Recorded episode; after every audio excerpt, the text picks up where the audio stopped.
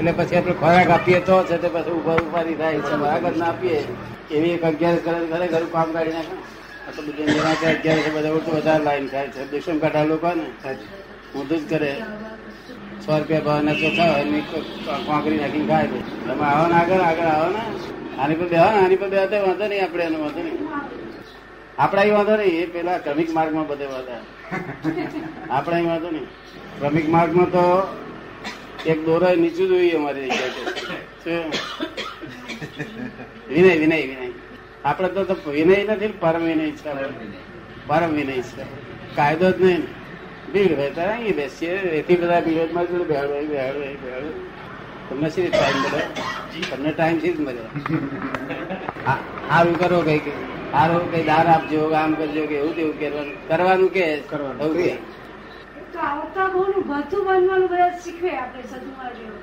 આવતા બહુનું બધું બાંધો આવતા ભાવનું ભાતું બાંધો એમ શીખવે. એમ આવતા ભાવતું ભાવતું બધતા બધતા બધતા હોરો છઠ્ઠો આરો આવીને બોલે છે.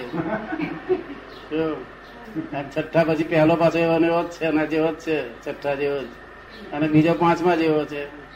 જે એસી હજાર વર્ષ સુધી તો કશું ફરી તાલ ખાય એવું. આ બધું કોણે કહું દાદાજી? હા? આ બધું કોણે કહું કે આરામ આવું છે બીજા આરામ આવું છે એમ કોણે કહું શંકર ભગવાન જે કહી ગયા છે ને એક્ઝેક્ટ છે. અને કેલ્ક્યુલેશન ગણતરી છે બધી. પણ એ જે કીર્તનકાર હતા ત્યારે તો કોઈ લખનાર હતું નહીં.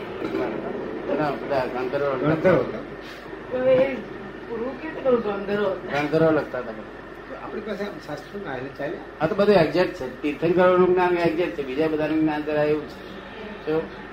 તીર્થંકરો એક્ઝેક્ટ એમાં કઈ એક મીન એક ફેરફાર અને તારો ભાઈ એ તો એક્ઝેક્ટ આવે. અને અમારે તો અનુભવમાં આવી ગયું બધું તીર્થંકરનું જ્ઞાન એટલે એમના અગિયાર ગણધરો હતા તે બધા લખી દેતા હતા. ભગવાન બોલતા હતા ને એ લખી દેતા હતા. તેના થયા શાસ્ત્રો. આટલા વર્ષોથી એમાં કઈ ફરક નહીં પડ્યો લખાણમાં પણ બધા પોતપોતાનું જુદું લખ્યું હોય ને પછી ફરક પડ્યો હોય એ તો હંમેશા દરેક જે ખાવાનું કરીએ ને. બધા આજે આપણે આખા શહેરમાં કહી દઈએ કે આ કઢી બનાવજો. તો બધાની ખીચડીને કઢી ફેર હોય. ફરક તો હોય સ્વાભાવિક રીતે. જો, કારણ કે આ વસ્તુ જ એવી છે ફરક વાળી જ છે. આ પૂતગળ વસ્તુ શું? ફરક વાળું જ છે. આત્મામાં ફરક નથી. કારણ કે પૂતગળ મિક્સર છે. શું છે? આ જે પૂતગળ કહ્યું છે ને તે સ્વાભાવિક પૂતગળ નથી આ. વિશેષ ભાવી પૂતગળ છે. શું છે? વિશેષ ભાવી પૂતગળ એટલે અનિમિત ધર્માસ્તિકા ધર્મિકા બધું મિક્સર થયેલું છે બધું સ્વાભાવિક પૂતગળ હોય તો નહીં, પણ આ તો મિક્સર થયેલું છે. એટલે આનો બધો આરો તારો મળે જ નહીં ને, આ તો આપણે શુદ્ધાત્મા સંયોગો, બસ. શુદ્ધાત્મા ને સંયોગો, તે સંયોગો બધા વિયોગી છે ભાવના. છે કશી બોધ આપણે સર્વાયુ કાઢીએ તો શુદ્ધાત્મા તમે અને આ બીજું બધું સંયોગ ટોટલ પાડી દેવાનું. તમે દેહ સાથે રહો છો એમ હું દેહ સાથે રહું છું. મારી મારી મારી સમજણ પ્રમાણે મારું રહ્યા કરે. એ સમજણ તમારે મારી પાસેથી લઈ લેવાની છે કે કેવી સમજણથી આપ નિરંતર સમાધિ રહો છો જ્ઞાન તો તમે અમને આપ્યું પણ હજુ અમારે નિરંતર સમાધિ રહેતી નથી. એવું કઈ સમજણ છે તમારી? એના માટે તમારે મારી જોડે બેસીને ખુલાસા કરી લેવાના. જ્ઞાન મેં જે આપ્યું છે ને અરે આજ્ઞા આપી છે નિરંતર સમાધિ રાખે એવી છે પણ એ તમારી સમજણ બેહાડો છો એ મારી સમજણ બેહાડવાનું છે. તમારી સમજણ તમે તમારી સમજણ ડિફીટ કરો છો એટલે આ ભૂલ થાય જ નહીં. એ હું તમને કહી દઉં કે આ ભૂલ થઈ આમ છે આવી રીતે છે. ક્રોધ માન માયા રોગ બધું જતું રહે છે એવું આ વિજ્ઞાન છે. છે. એટલે ક્રોધ માન માયા જે આગલા જન્મનું હોય બધું એ તો ક્રોધ આવે એટલે આવ્યા કરે ક્રોધ આપણા કર્મમાં હોય તો. આપણે શું ઘર આવતા? એટલે જતો નથી રહેતો ને? હા. જતો નથી રહેતો ને? એ ક્રોધ નથી. ક્રોધ તો એની વ્યાખ્યા હોય. ડેફિનેશન હોય ક્રોધની. ક્રોધ હંમેશા હિંસક ભાવ સહિત હોય. શું હોય? હિંસક ભાવ. ક્રોધ હિંસક ભાવ સાથે હોય. આ હિંસક ભાવ નહીં આવતો. એટલે ક્રોધ નથી તો લોભમાં હિંસક ભાવ હોય. કોનું લઈ લઉં? તો ક્રોધ માન માયા લોભ બધું બધા હિંસક ભાવ હોય. હિંસક ભાવ ઉડી ગયો. એ તમે સમજાયું ને આવે તો ખરા એ. ચાર પેલા છે ડિસ્ચાર્જ થતી કરતા આવે. તો ડિસ્ચાર્જ થતી કરતા જ્ઞાન જુદી જાતનું છે. એટલે હવે ફરી છે તે એ ના પડે. નિશ્ચયથી બારમા સ્થાને હોય તો પડે તો નહીં ને? બારમું ગુંઠાણું તો એક અડતાલીસ મિનિટનું છે. શું છે?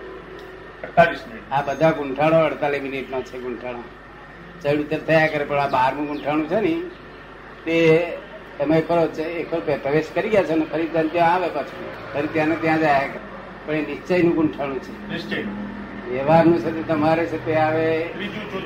વ્યવહાર જેમ જેમ તમારો એ થતો જાય જેમ આજ્ઞા પડાતી જાય તેમ વ્યવહાર વધતો જાય.